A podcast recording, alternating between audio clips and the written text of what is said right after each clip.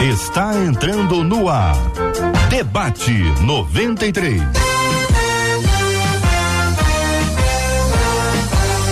Realização 93 FM. Um oferecimento Pleno News. Notícias de verdade. Apresentação J.R. Vargas. Alô, meu irmão. Alô, minha irmã. Aqui fala J.R. Vargas, estamos de volta, minha gente, começando aqui mais uma super edição do nosso debate 93 de hoje, nessa quarta-feira, 15 de março de 2023, amanhã, 16 de março. Que a bênção do Senhor repouse sobre a sua vida, sua casa, sua família, sobre todos os seus, em nome de Jesus. Pastor Silfarney. O pastor Silfarney está aqui com a gente no debate 93 de hoje. Bom dia, pastor. Bom dia, meu amigo JR. Bom dia, queridos ouvintes, colegas debatedores. Pastora Evelise Cavalcante, ela também chegou, está aqui no debate de hoje. Bom dia, pastora. Bom dia, bom dia a todos os ouvintes, bom dia nossos colegas aqui debatedores. É uma grande alegria estar aqui mais uma vez. Benção, reverendo Vanderlei Nascimento também está aqui com a gente no debate 93 de hoje. Muito bom dia, pastor. Bom dia, JR. Bom dia, colegas debatedores.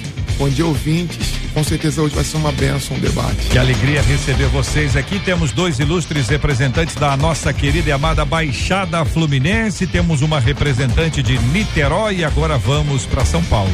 Porque vamos encontrar o pastor Melquiades Lino, tá em Osasco. Tá em Osasco hoje, pastor? Bom dia. Bom dia, JR. Estou em Osasco. Grande alegria mais uma vez estar com vocês. Pastor Silvã, Evelise, Vanderlei Vai ser bênção demais. E não esquecendo que já comecei com meu cuscuz aqui com queijo derretido e o meu detox. É. E o senhor para de ficar inventando o nome das, das pessoas, que é Silfarney, tá? Não fica inventando o nome das pessoas, não, que é esse, é esse aí, é o negócio do detox, esse detox sensacional. Nome de gente rica é outro nível. É outro né? nível, é exatamente. É, Silfarne, Melquiades, é esse mesmo. Tá? Nome de gente rica. É o Muito bem. São 11 horas e 3 minutos na 93. Você está participando com a gente. Olha, você é muito bem-vinda, muito bem-vindo. Estamos transmitindo agora aqui, ó, Debate 93 no canal do YouTube 93 FM Gospel. 93 FM Gospel. Estamos também no Facebook. Alô, galera do Face, Rádio 93.3 FM, tanto no YouTube quanto no Face. Tem uma sala de conversa para você interagir fazer perguntas, apresentar suas opiniões, as suas ponderações. Deixa um versículo bíblico que é importante para você, para que esta mensagem, esta mensagem seja compartilhada com as pessoas. Vai que é exatamente essa palavra que Deus reservou para o coração de alguém você vai ser usado, usada pelo Senhor para essa bênção. Você fala com a gente também aqui, ó. Estamos no site rádio93.com.br, rádio93.com.br. Transmissão agora, hein? Também pelo nosso aplicativo, o app da 93 FM e no rádio. Alô, galera do rádio. 93,3 MHz. O WhatsApp está liberado para você participar. 21 96 803 8319 21 96 803 8319 e você vai falar com a Marcela Bastos. Bom dia. Bom dia, J.R. Vargas, nossos amados debatedores, é bom demais tê-los conosco. Os nossos ouvintes que já estão participando, viu, JR? No Facebook, Inês França já chegou por lá dizendo, ó, eu tô sempre ligadinha, aguardando mais um debate maravilhoso, que eu tenho certeza que vai ser um dia de aprendizado para minha vida. É isso mesmo, Inês. E no YouTube não fica longe disso, não. Por lá, a Audiceia Camargo já disse: Ó, eu tô preparadíssima, aguardando o maior debate que vai ao ar nessa hora em todo o Brasil. E ela disse, e é claro, é o da 93 FM. Que isso, Odisseia? Arrebentou. Então, por aqui, o WhatsApp aberto e vamos embora para mais um debate 93. Marcela Bastos, que dia que nós vamos entregar a cesta de livros? Que dia que tá marcado? Vamos explicar isso para o nosso ouvinte, porque exige três, quatro agendas, agendas aqui. Isso. Quatro agendas. Primeiro, agenda do ganhador. Depois a agenda a segunda do pastor. Do pastor. A terceira agenda que está se adaptando a essas duas são as principais é a agenda da CPAD. Isso aí. E a quarta e última agenda é que menos tem dificuldades somos nós, estamos aqui, estamos aqui todo, dia. dia. Então tá marcado para sexta-feira. Sexta-feira agora. Se não houver nenhuma dificuldade, sexta-feira estaremos entregando uma cesta para o ganhador. Vai ser assim, ó. Nós vamos nós vamos entregar para o ganhador, né? Juntamente com a CPAD, vamos entregar para o ganhador e o ganhador vai entregar para o pastor. Para o pastor. Então é lindo isso. Exatamente. É lindo, é lindo, lindo. Esse é um tempo de honra. Muito bem, minha gente, assim nós estamos preparados para mais uma super edição do nosso debate 93 que começa agora.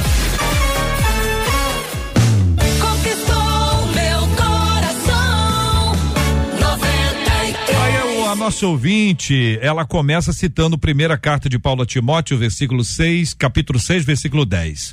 Porque o amor do dinheiro é raiz de todos os males e alguns nessa cobiça se desviaram da fé e a si mesmos se atormentaram com muitas dores. Esse é o texto bíblico. Como cuidar do dinheiro sem virar escravo dele? É a pergunta número um. A pergunta número dois: como honrar a Deus com minhas finanças?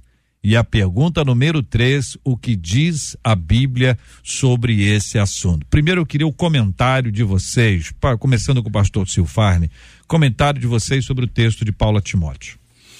Olá, JR. Sim, é um texto excelente, né? Texto que muitas vezes, inclusive, foi de forma equivocada interpretada quando alguns antigos diziam o dinheiro é a raiz de todos os males. Não é isso que a Bíblia diz, está claro aqui, mas o amor ao dinheiro, o apego ao dinheiro, a prisão ao dinheiro é a raiz de todos os males. Sim, dinheiro é necessário, é, vivemos, vivemos em um mundo capitalista que sobrevive com dinheiro, qualquer negociação. Porém, quando amamos o dinheiro, significa que o nosso coração está devotado a ele. E aí o mal nasce daí. Muitos males nascem realmente do amor ao dinheiro, a ganância, a ambição, o egoísmo, a maldade, vem por amor ao dinheiro. Pastor Melquides Lino, a, também a sua primeira observação, comentário sobre o texto bíblico. Bom, JR, o que nós vemos, como o pastor acabou de falar, que muitas pessoas remetem só ao amor ao dinheiro, né? Diretamente. Mas o que nós vemos aqui, quando fala de amor, o que, que nós entendemos por amor? Quando você cuida, se importa, quer estar perto. Mas esse sentido de amor aqui é o sentido de avareza, de possessão, de obsessão. Então, eu acredito que as pessoas que têm essa, esse tipo de atitude são pessoas que podem ser classificadas como aquelas amantes do dinheiro. Pastora Evelise. É, eu, como os meus colegas já deixaram claro, né? A gente às vezes pega o texto, pega uma palavra e faz assim a análise sobre uma palavra. O amor ao dinheiro é exatamente o contraponto do mandamento principal que Deus nos deu, que é amar a Ele acima de todas as coisas, né? Então a gente facilmente olha que o problema não é o dinheiro. O problema é quando eu coloco qualquer coisa acima de Deus. Reverendo Vanderlei. E quando nós colocamos o dinheiro acima de Deus, o dinheiro se torna um objeto é, último na nossa vida, central na nossa vida, e nós nos tornamos idólatras, porque substituímos a Deus pelo dinheiro. O dinheiro nos to toma conta de nós, toma conta do nosso coração, e automaticamente tomando conta do nosso coração, a nossa atitude, nossas decisões, a, os nossos sentimentos serão completamente controlados por esse amor ao dinheiro. Então, por isso que a gente precisa ter muito cuidado para que o amor ao dinheiro não se torne um ídolo para nós. Aí, nesse ponto, pastor, eu começo ouvindo o senhor como cuidar do dinheiro sem virar escravo dele. É, a gente precisa saber equilibrar é, a vida de forma que as coisas sejam colocadas no seu devido lugar. Por exemplo, é, quando a gente fala de não amar o dinheiro, não significa dizer que ele não, há, não tem uma importância, de que ele não deva ser buscado, que a gente deva viver uma vida de é, simplicidade tamanha que você abandona completamente a preocupação com o dinheiro, com o crescimento é, e a prosperidade financeira. Isso não, não é isso que propõe o texto bíblico. O texto bíblico propõe o seguinte: é, há um lugar para o dinheiro na nossa vida. Ele deve ocupar apenas esse lugar. Esse lugar é secundário. Ele não está acima de Deus, ele não está acima da família, ele não está acima do nosso bem-estar pessoal.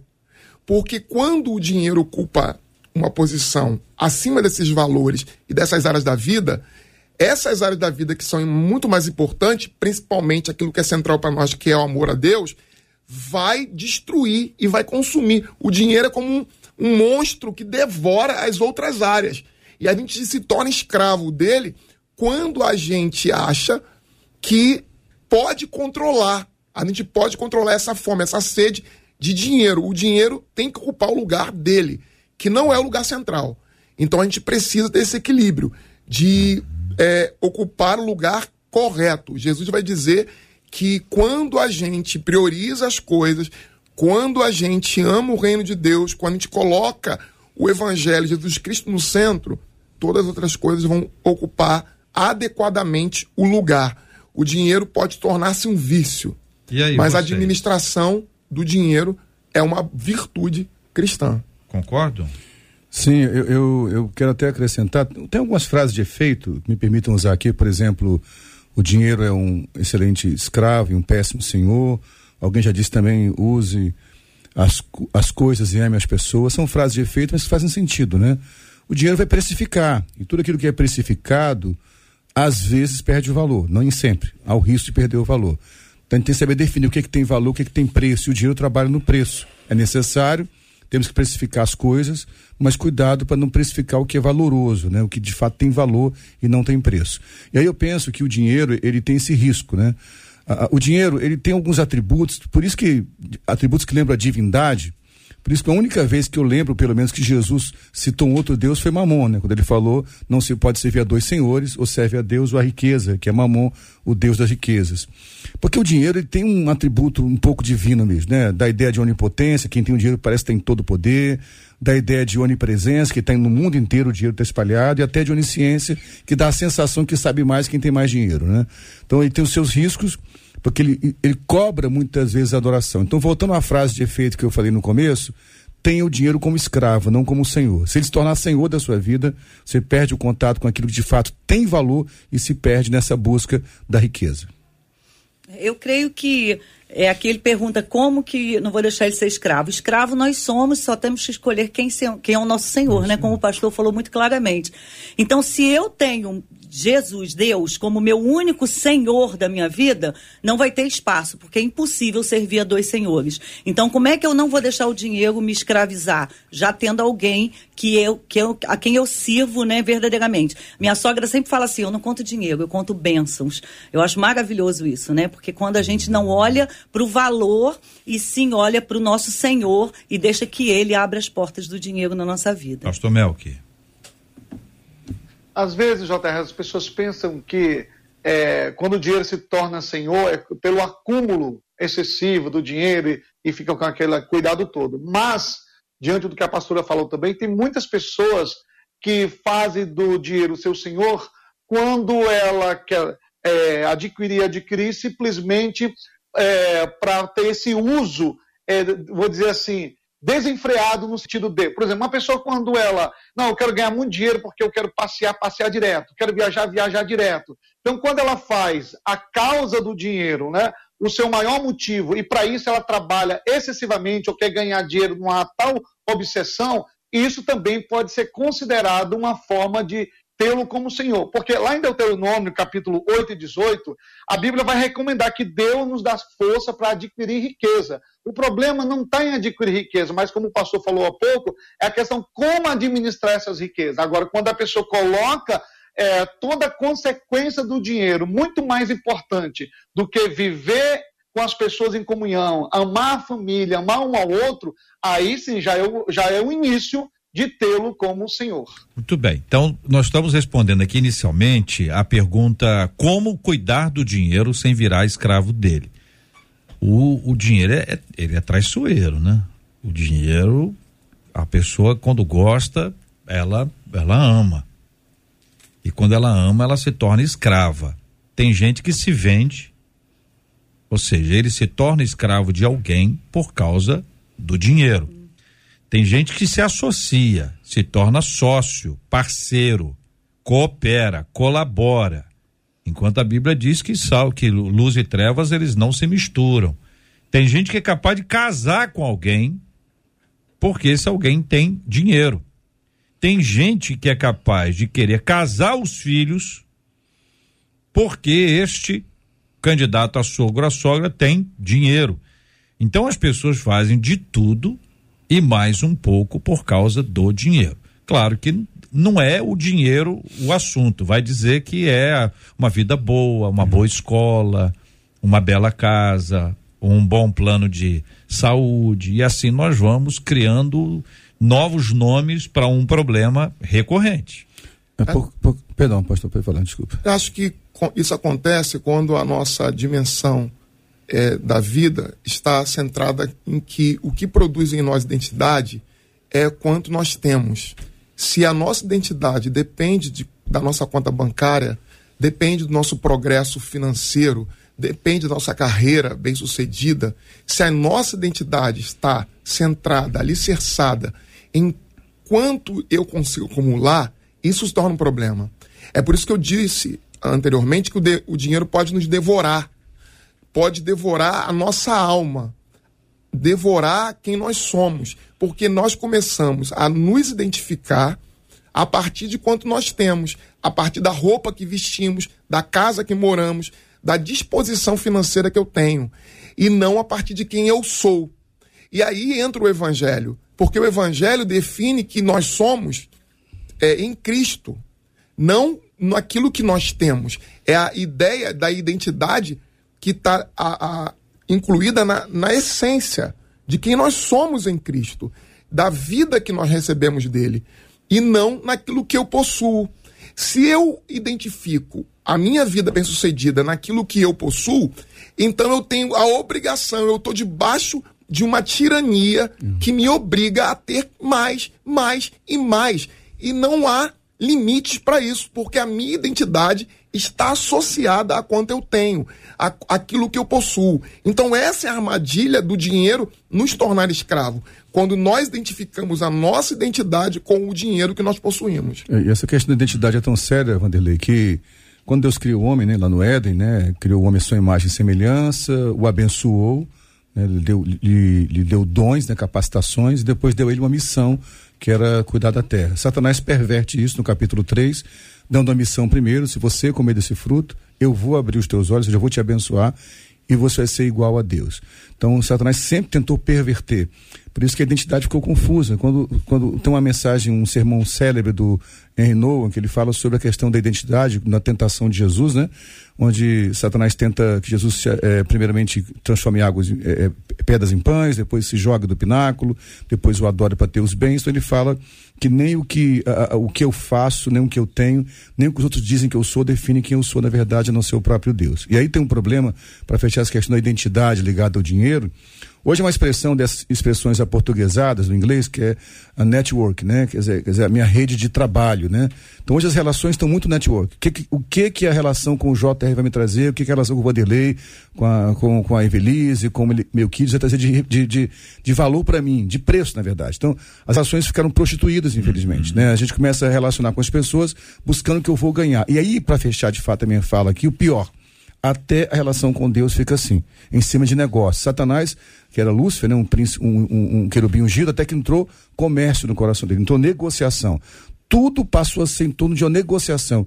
Então, se há um network às avessas, seria quem eu posso aproximar que não tem nada para me dar para que eu possa entregar algo para ele. Que já entrando no ponto final aqui, é a generosidade que combate, combate exatamente esse amor ao dinheiro. Ô Marcela, os nossos ouvintes estão conversando, né? Eu até li aqui uma mensagem, achei muito interessante, um ouvinte dizendo que o meu dinheiro não dá nem tempo de ser escrava dele, que o dinheiro acaba rapidinho. Acho que boa parte de nós aqui vivemos essa realidade.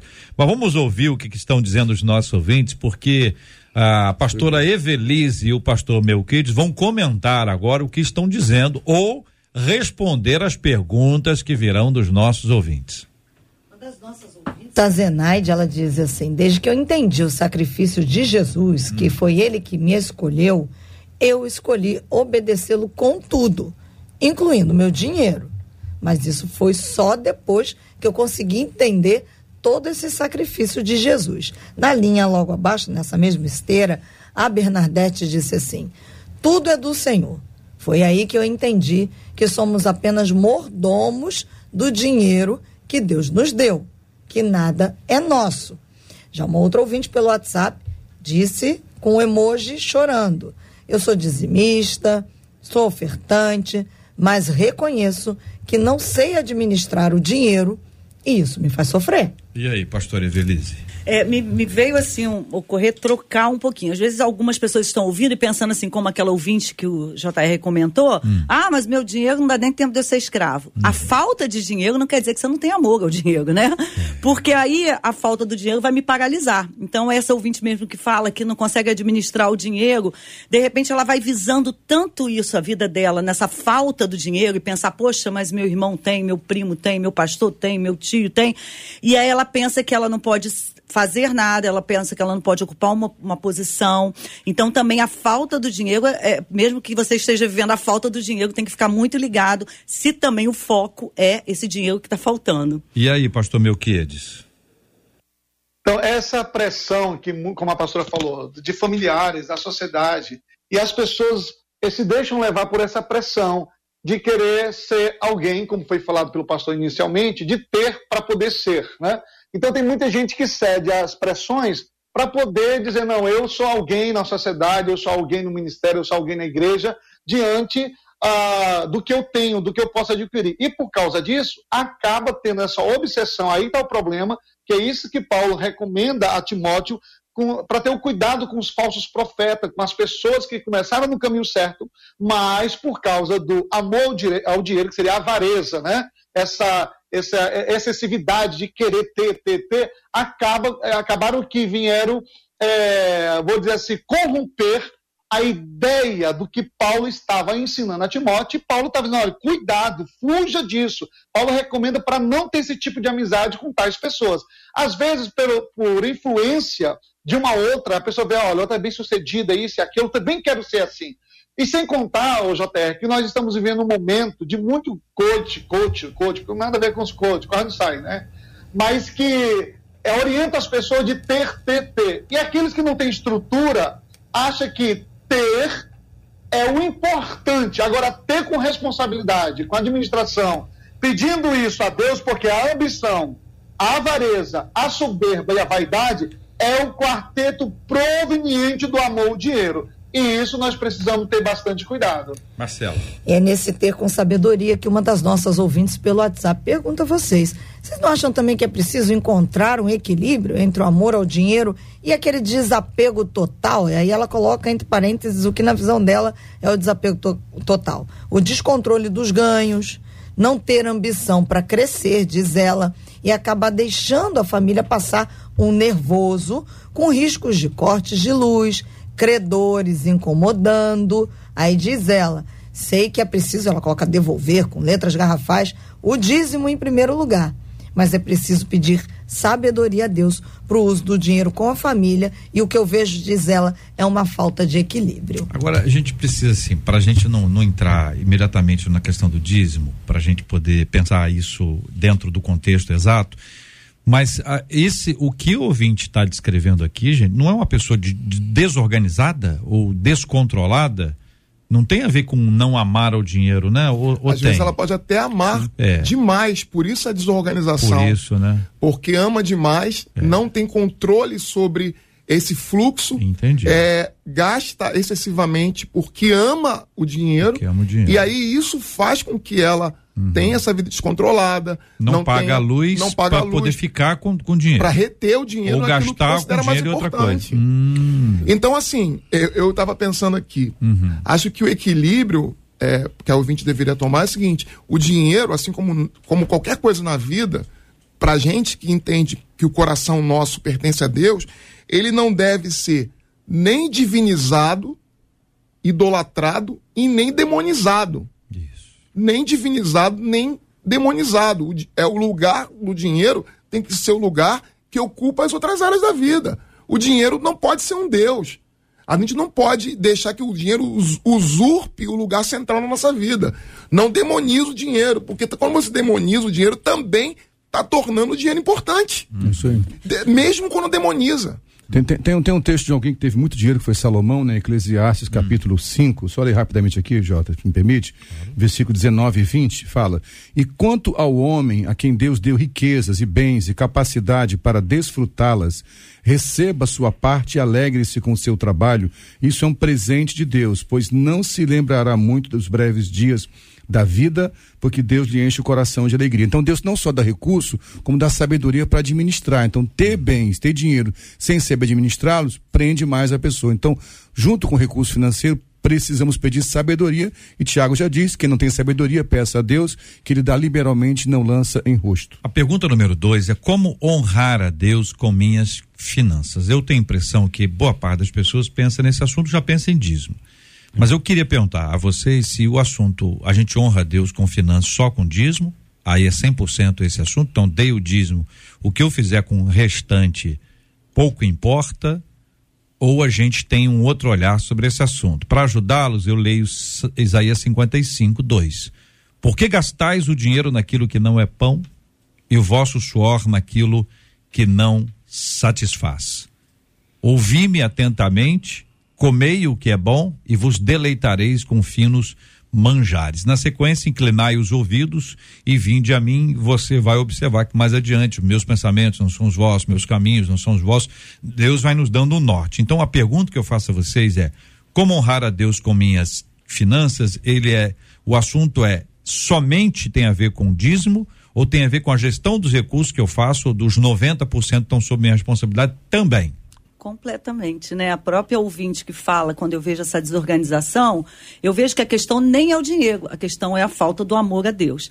E quando a minha base é o amor a Deus acima de todas as coisas, não é mais os 10% que importa, porque quando você vem para o Novo Testamento, você vê que vai além do 10%, não acaba o dízimo, obviamente, mas além disso. Então, eu gerir mal os 90% que de repente eu estou administrando, que os 10% eu entreguei para Deus, é com certeza algo que está mostrando que eu não estou amando a Deus acima de todas as coisas.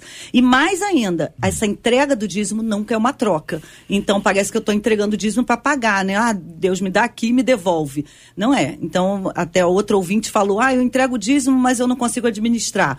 Você está entregando o dízimo você está pagando a Deus alguma coisa, fazendo alguma troca, né? Como você está entregando isso. É, quando a gente pergunta como é que eu faço para honrar, né? Honrar é tornar o nome de alguém nobre, né? Digno, né? Como é que um filho honra o seu pai, né? Então, se eu quero honrar uh, um Deus generoso, que é o nosso Pai, eu preciso aprender a lidar com finanças também com generosidade. Primeiro, como a pastora disse muito bem aqui, a pastora Evelise, os 90%, não, na verdade, o conceito de ser meu é ter um equívoco nosso, tudo é dele, né? O, o, lá no Antigo Testamento, Davi já dizia isso: estou te devolvendo o que o Senhor me deu, né? Então nós precisamos entender que tudo que temos vem do Senhor. Agora, eu tenho que administrar com sabedoria e com generosidade. Cada forma que eu, a forma que eu lido com o dinheiro fala muito do meu caráter e do meu Pai celestial também. Então, honramos ou desonramos a Deus com a forma que tratamos não só o dízimo, mas como eu lido com o dinheiro e com, com repartir com os que precisam em volta de mim. É, o dinheiro tem que ser usado com equilíbrio. A gente, quando fala de descontrole, é porque não há equilíbrio. O dinheiro tem que ser usado com inteligência. Você tem que usar o recurso que você tem dentro dos limites que você tem. Você tem limites. Você não pode, como diz a, a, a minha avó dizia, você não pode querer abraçar o mundo. Você tem que ter consciência dos seus limites. E a generosidade, o uso do dinheiro tem que ser um uso generoso. É, às vezes eu, eu, vejo as pessoas argumentando que é, o dízimo não é algo para o Novo Testamento, e eu vejo que há uma completa incompreensão do que é o dízimo. Porque na antiga aliança estabelece-se um, um, patamar mínimo, não máximo. O dízimo no Antigo Testamento, os 10%, é algo da antiga aliança como patamar mínimo. Como esperar que mantenha-se isso no Novo Testamento? Pelo contrário, se na antiga aliança eu, eu tinha é, eu, eu era generoso e dava 10%, na nova aliança é que eu devo entender que não há limite mínimo e que o dízimo é só um limite mínimo. Eu devo sim ser muito mais generoso no uso do meu dinheiro. E isso implica também em trazer é, benção para minha vida, porque eu estou não barganhando com Deus, mas o meu coração é desprendido em relação a isso, e isso também faz com que eu prospere financeiramente. Pastor Melquides. JR, é, me fez lembrar agora da minha mãe que quando ela recebia né, o dinheiro, ela tirava a, a, a parte do dízimo e todos os 90%, tudo que ela comprava. Eu lembro que quando ela, todas as vezes que ela ia no mercado, ela trazia lá as compras e ela orava agradecendo a Deus, grata a Deus por, essa, por a, pelas compras, né? Meu Deus, gagueira, vai embora. E aí, quando ela comprava uma roupa para ela, ela agradecia. Tudo que ela comprava, adquiria, ela agradecia. E aí me fez lembrar também que nós temos um, um, um conhecimento de uma, uma irmã que ela gastou quase 3 mil reais para com um cachorrinho. Mas uma pessoa precisou de uma ajuda de 10 reais e ela fechou totalmente o coração que não ia, não desfazendo, trazendo demérito sobre o animalzinho, mas eu considero que uma pessoa é muito mais importante do que um animal, por mais que isso traga alegria para nós.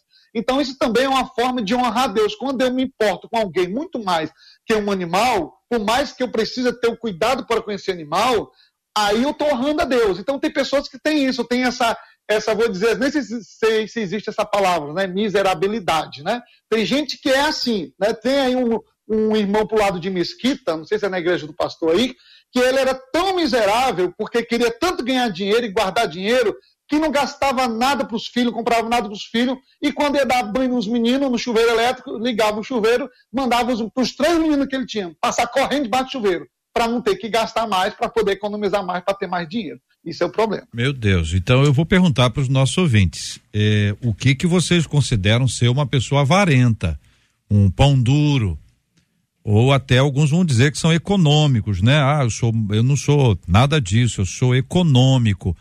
Então eu queria ouvir ouvir você sobre esse assunto e pedir que você nos ajude com as suas histórias sobre esse assunto, sobre esse tema. Se conhece alguém que tem esse tipo de coisa, esse tipo de coisa, esse tipo de postura indica o quê? Uma pessoa que pensa no futuro, uma pessoa que não pensa no presente, uma pessoa que se esqueceu do passado? Quais são os problemas que estão envolvidos nisso quando a gente pensa em gente que parece economizar para além do normal, né? Tem o normal e tem o anormal. Como honrar a Deus com minhas finanças? Pergunta que eu faço a você, ouvinte, que está nos acompanhando agora, ah, que participa conosco pelo nosso WhatsApp, que é o 2196803 8319, 2196803 8319 também pelo nossa, pela sala de conversa aqui do Facebook e também do YouTube, onde você pode compartilhar a sua visão sobre esse assunto. Marcelo, até aqui o que temos dos nossos ouvintes. Um dos nossos ouvintes pergunta pelo WhatsApp se é possível que a pessoa se torne assim gananciosa sem se dar conta de que está se tornando uma pessoa gananciosa com relação ao dinheiro. Tem gente que pode entrar nessa, pastor Silfarne, não perceber que a maioria não percebe no começo. É? Como você falou, começa ah. aquela ideia, eu tô me cuidando, uhum. a pessoa tinha um, um, um, programa de humor antigo que dizia, eu não sou pão duro, sou controlado, lembra disso? Isso é do teu tempo, tempo de hotel, deve, deve você me contou essa história já, eu ouvi falar, é, deve meu avô dizia isso. Então, assim, a, a, então na verdade, hum. a pessoa começa com controle mesmo. Eu imagino, de fato, que a maioria das pessoas entram na avareza sem perceber muitas vezes por questão compulsiva, por uma questão de necessidade de satisfazer uhum. algum abismo da alma, né, vai preenchendo com dinheiro. Uhum. E é um perigo, sim. Eu acho que você percebe a avareza, só para fechar isso aqui. Eu penso assim, assim como é amor ao dinheiro, você viver esbanjando e sendo uma pessoa perdulária, também é amor ao dinheiro, não consumir o que pode consumir, tendo condição de consumir, entende?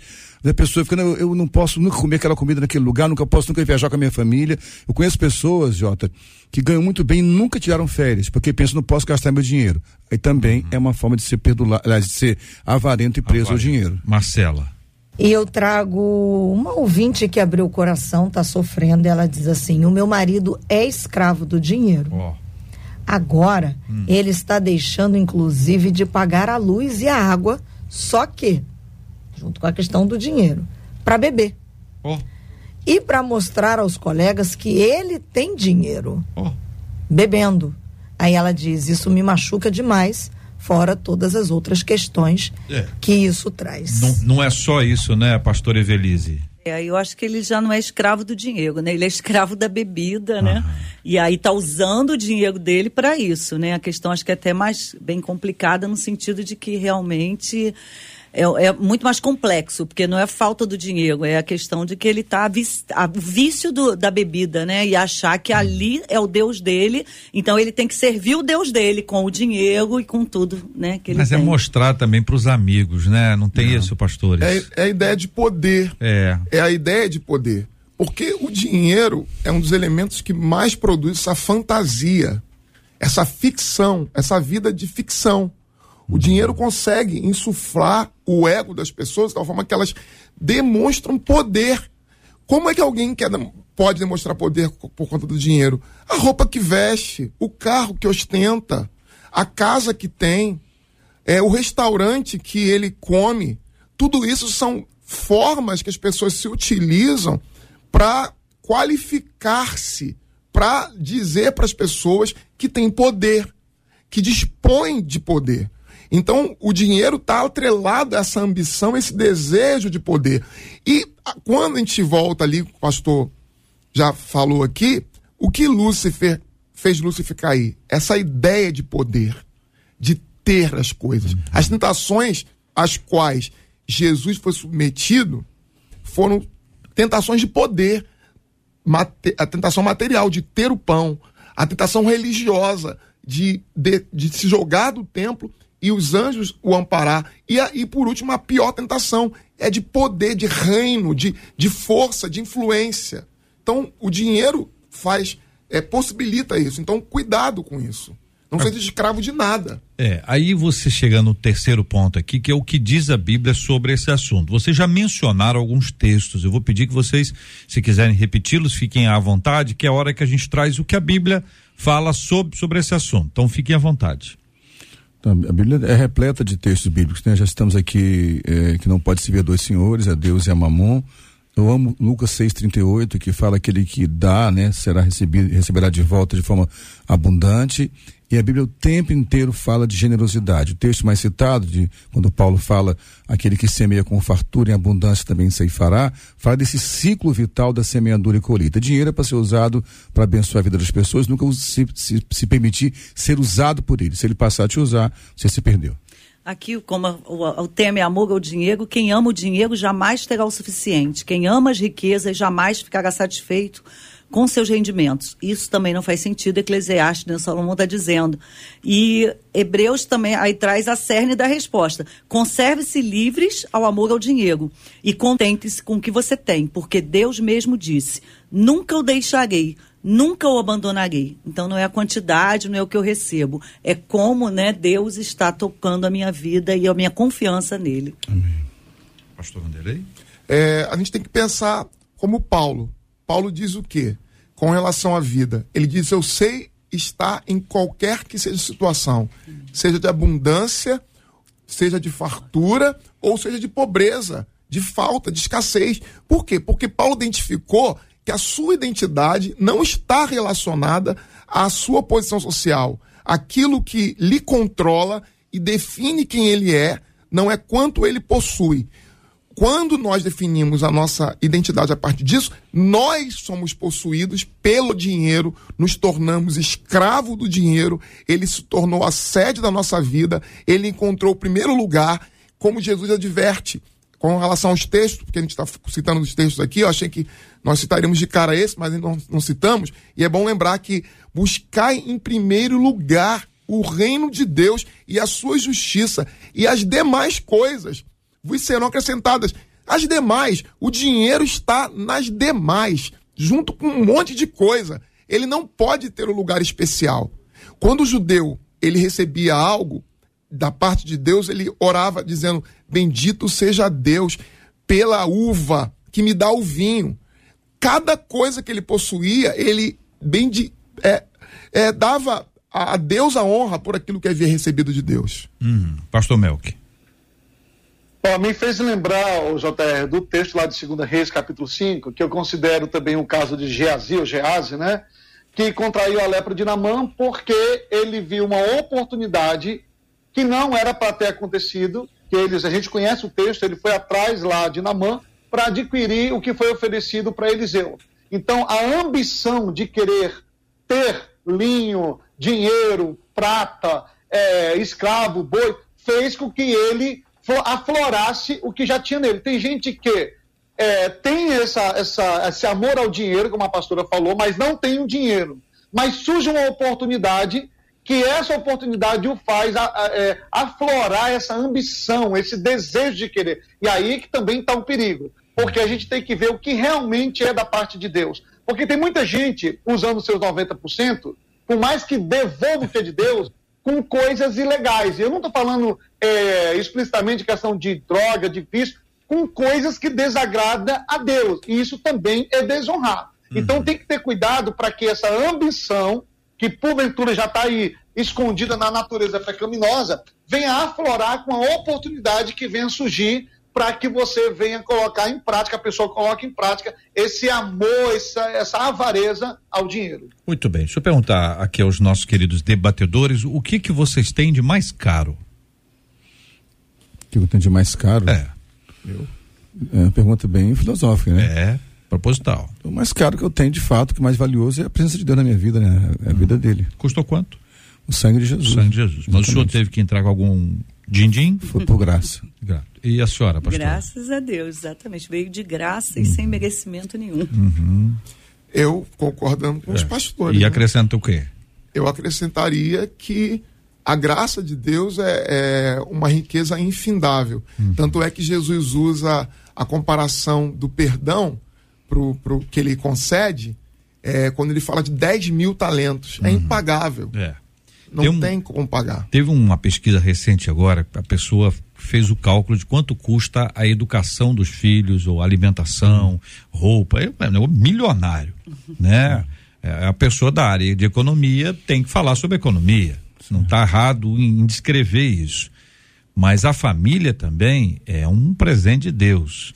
A sua relação com Deus, aquilo que vocês já foram visitar pessoas nos hospitais, UTI, a pessoa em estado grave. Ela não chega para você, olha, pastor, pastora, pede a Deus que eu estou querendo um celular novo. É. Pastor, pastor, pede a Deus que eu estou querendo um tênis novo, meu tênis está muito velho. A pessoa quer vida. É. é. o que é de mais precioso que, que a gente tem do ponto de vista humano, do ponto de vista espiritual, vocês já compartilharam isso. A gente sabe o quanto isso é fundamental. Então, às vezes, a gente tem que parar para pensar que o que é mais caro não nos custou nada. É isso aí. E isso inverte o jogo. Inverte o jogo. E aí você pensa o seguinte, por exemplo, a vida ficou cara. Acho que a vida está ficando mais cara. Né? Na época que vocês eram mais jovens, e a, a pastora é a única que continua aqui jovem, o resto já foi jovem faz muito tempo aqui. Ah, a vida era simples. Né? Hoje, se você não tiver internet em casa, se você não tiver um celular em casa, então ficou caro. Todo mundo tem que ter um celular. A pessoa tem quatro, cinco filhos. Família, todo mundo tem que ter. Tem que ter não estou dizendo que todo mundo tem. eu estou dizendo que todo mundo tem que ter. As pessoas querem isso, pedem isso, exigem isso. Aí se tem que ter uma internet em casa. Ah, não, tem que ter Wi-Fi. Se não tiver Wi-Fi, qual é a senha do Wi-Fi? Tem gente que vai ao enterro e pede a senha do Wi-Fi. É. Então, você tem o, o, custo que isso, que isso tem hoje, que isso não existia. Então, de alguma forma, a gente está mantendo uma estrutura que deixou de ser simples. Desculpa cortar, já é verdade que a maioria de nós vive como ricos comparado à Idade Média, né? Os mais pobres nossos parecem sempre ricos hoje em dia. Todos têm, todos, todos, a maioria de nós, tem um carro, tem uma casa, tem uhum. conforto, e isso custou caro, está custando é. caro é. realmente.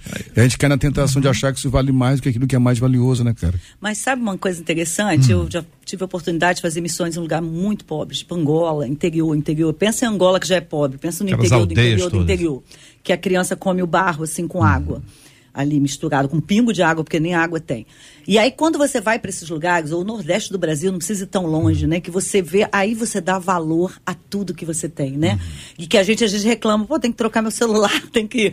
A gente está uhum. preocupado com isso. Olha, eu acho que traz uma volta, eu costumo falar assim, olhe um pouquinho a, vida do outro. Uhum. Mais da metade da população, né, não tem uma refeição por dia. É. Mais do mundo, né? Mais da metade. Então a gente se apega tanto a essas coisas. E eu, eu lembrei de um versículo, né, que é aquele bem clássico, diz que quer comamos ou bebamos, vivamos para a glória de Deus. Eu sou prova viva que Deus é o controlador do dinheiro, né? Eu, ele falou agora do custo de um filho, eu tenho dois filhos, um formei, um, tem três filhos, mas um, um segundo que eu estou formando como médico em faculdade particular. E se você me perguntar como é que a gente paga o boleto todo como mês, como é que conseguiu? É Deus. É. é Deus. Porque ele vai abrindo, lógico que não foi irresponsavelmente, mas com a resposta de Deus, e Deus vai abrindo uma porta aqui, uma pessoa para ajudar, não sei o que, e vai. E eu estou formando o segundo médico. E uhum. todos os três filhos meus são filhos que estão envolvidos na obra de Deus e que nós Graças conseguimos, eu e meu marido, colocar que em primeiro lugar é Deus. Então é para a glória de Deus, a uhum. medicina é para a glória de Deus, o direito é para a glória de Deus e tudo. Nesse processo que a gente deixa de simplificar para deixar tudo mais complexo, a gente passa a querer o que a gente não tem. E às vezes nem precisa ter o, a quantidade de roupas, uhum. de calçados. A gente vai multiplicando coisas como se elas fossem fundamentais para nossa existência. E, e os pais pregam isso para os filhos quando eles querem isso para eles ou quando eles querem isso para os filhos. Então, esse é um jogo pesadíssimo. A gente tem uma oposição fortíssima. O consumismo é um, uma das questões mais complexas é, é uma religião. Tempo. É. O consumismo é uma religião. E, e, eu me preocupo muito, Jota e colegas, quando isso é, é revestido de uma aura de espiritualidade quando as pessoas são incentivadas a, através da sua espiritualidade, essa conquista sem limites, dessa busca de coisas que nós não precisamos. É, infelizmente, nós não aprendemos com a pandemia. Nós não aprendemos. Eu, quando eu falo nós, eu não estou querendo incluir a todos, falando de forma genérica, sei disso, mas boa parte da população não aprendeu o tanto de, da, das coisas que nós não precisamos. Nós não precisamos. Nós ficamos durante meses, a maioria de nós, trancafiado dentro de uma casa, sem ter acesso àquilo que nós consideramos hoje tão importante, tão fundamental para existir, para viver. Nós não precisamos de um monte de bobagens. Nós não precisamos da internet, sei lá quantos megas. Nós precisamos de coisas muito menos é, sofisticadas e complexas para ter felicidade. Como o Jota colocou, é, quando a pessoa está numa posição de leito, quando ela está numa posição de vulnerabilidade, ela então percebe que correu atrás de vento. É o que Salomão vai dizer em, em Provérbios, em Eclesiastes, que as pessoas passam a vida toda correndo atrás de vento, correr atrás de dinheiro, como se fosse a única causa da felicidade, é correr atrás de vento.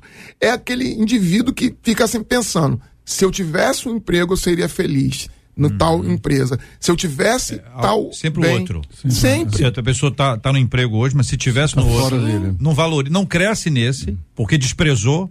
Porque no, no, momento que você diz que você estaria feliz se estivesse no outro, você já desprezou esse. Exato. E se você desprezar esse, você não rende, não produz, não gera resultado. Sem resultado, você pode ficar sem aquele e sem este e não desfruta o processo, né? É, a gente sempre quer alguma coisa, tem que desfrutar o processo é. agora, né? É, eu fico lembrando, é, contar um caso rapidamente. Quando eu comecei a trabalhar, o primeiro emprego que eu tive, eu trabalhava lavando panelas. Uhum.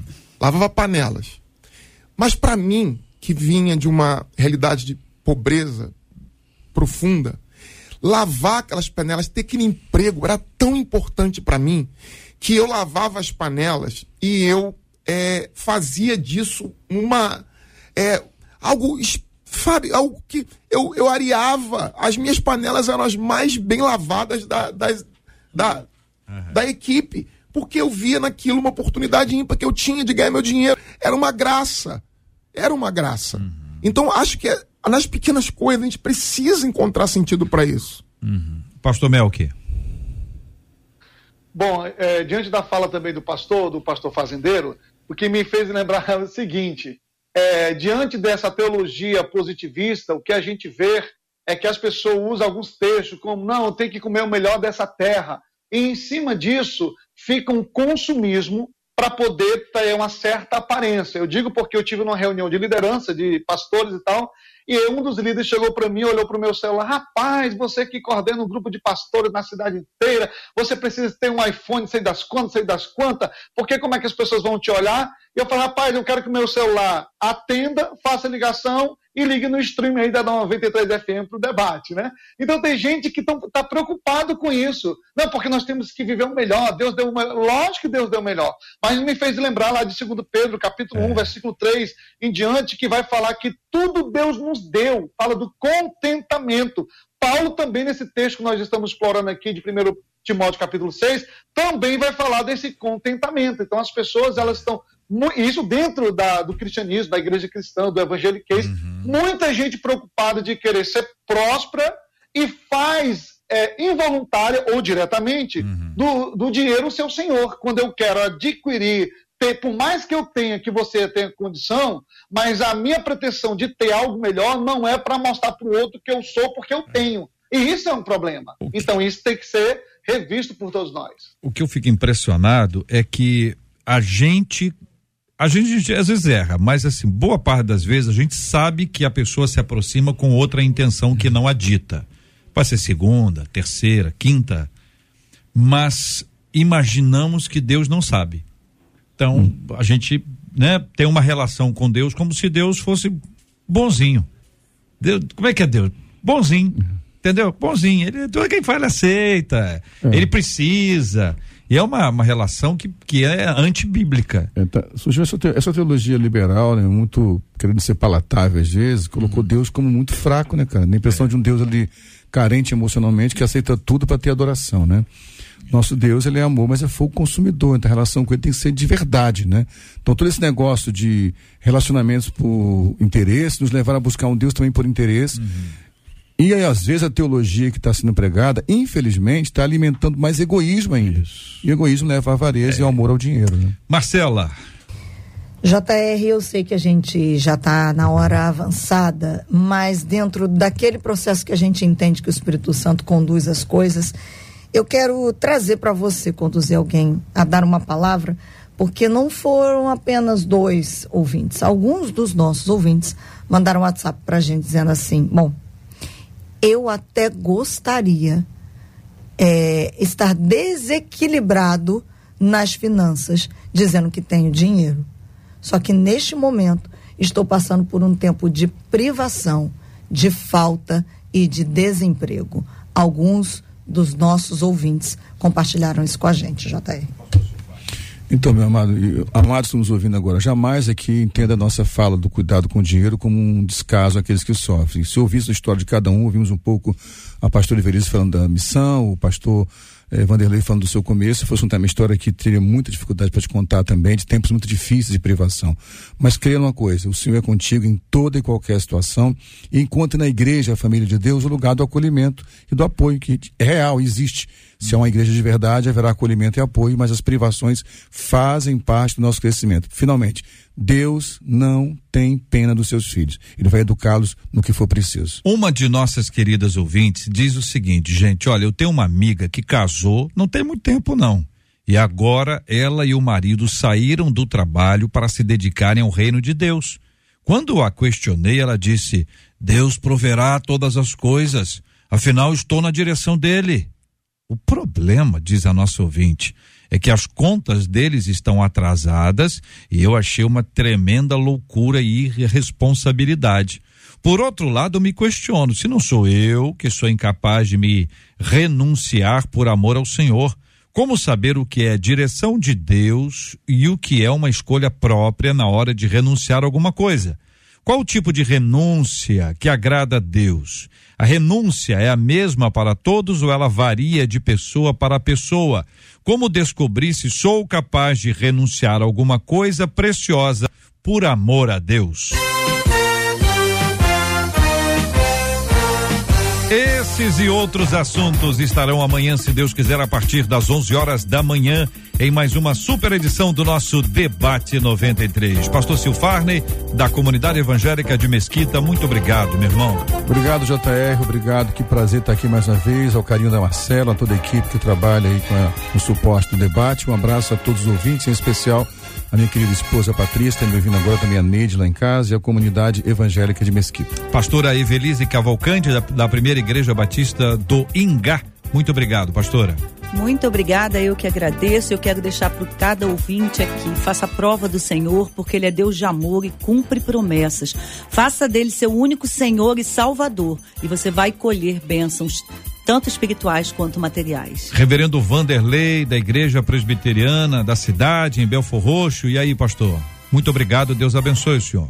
Alegria poder estar com você aqui, JR, colegas. Sempre é um, uma oportunidade imensa no debate. Aproveito para mandar um abraço também para os meus irmãos lá de Santíssimo, que falaram que está, que está sintonizado na rádio. E quero deixar aí um abraço para eles que acompanham também o debate. Pastor Melquides Lino, da Igreja Cristã Jardim de Deus em Osasco, muito obrigado, querido. Grato, grato por estar com vocês e aos ouvintes. Tenha o Senhor como o Senhor.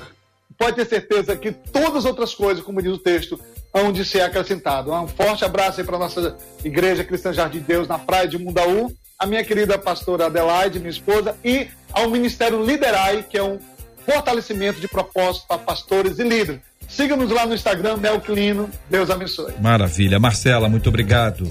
Um abraço aos nossos queridos debatedores, nossos ouvintes. Até amanhã, com a graça do nosso Deus, se assim ele nos permitir. Muito obrigado a toda a nossa equipe trabalhando e muito pela realização do nosso debate 93 de hoje. Além da Marcela, Luciana Vasconcelos, Adriele Duarte, JP Fernandes, Luiz Augusto Português. Voltamos amanhã, se Deus assim nos permitir, a partir das 11 horas da manhã. Nós vamos orar juntos aqui.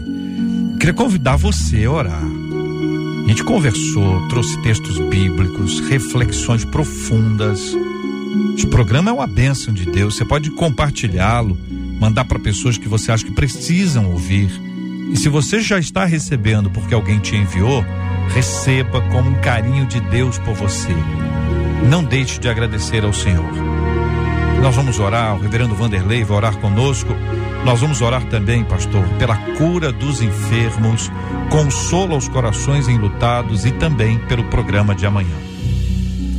Senhor Deus bendito, Deus de graça e de misericórdia, nós confiamos na provisão e no cuidado do Senhor. Pedimos-te, Pai, que essas pessoas que encontram-se em situação de limitação financeira, que estão passando, ó Deus, por dificuldades, como foram aqui colocadas, que o Senhor as sustente, que o Senhor as conduza a sair desse tempo difícil. Pai, no nome de Jesus, que os recursos e as portas sejam abertas, a fim de que elas sejam abençoadas. Pai, nós oramos por aqueles que estão enfermos, por aqueles que estão nos hospitais ouvindo o debate, por aqueles que necessitam de cura e que clamam agora juntamente conosco por isso. Pai, aqueles que estão enlutados, necessitam da graça do Senhor para serem confortados Conforta o Senhor. Abençoe-nos, ó Pai. Que amanhã, Deus, nós tenhamos um debate abençoador para vidas que aqui irão ouvir. Ajuda o Senhor, aqueles que aqui estarão e aqueles que receberão desse debate. Abençoa cada um de nós, em nome de Jesus. Amém. Que Deus te abençoe. Você acabou de ouvir Debate 93.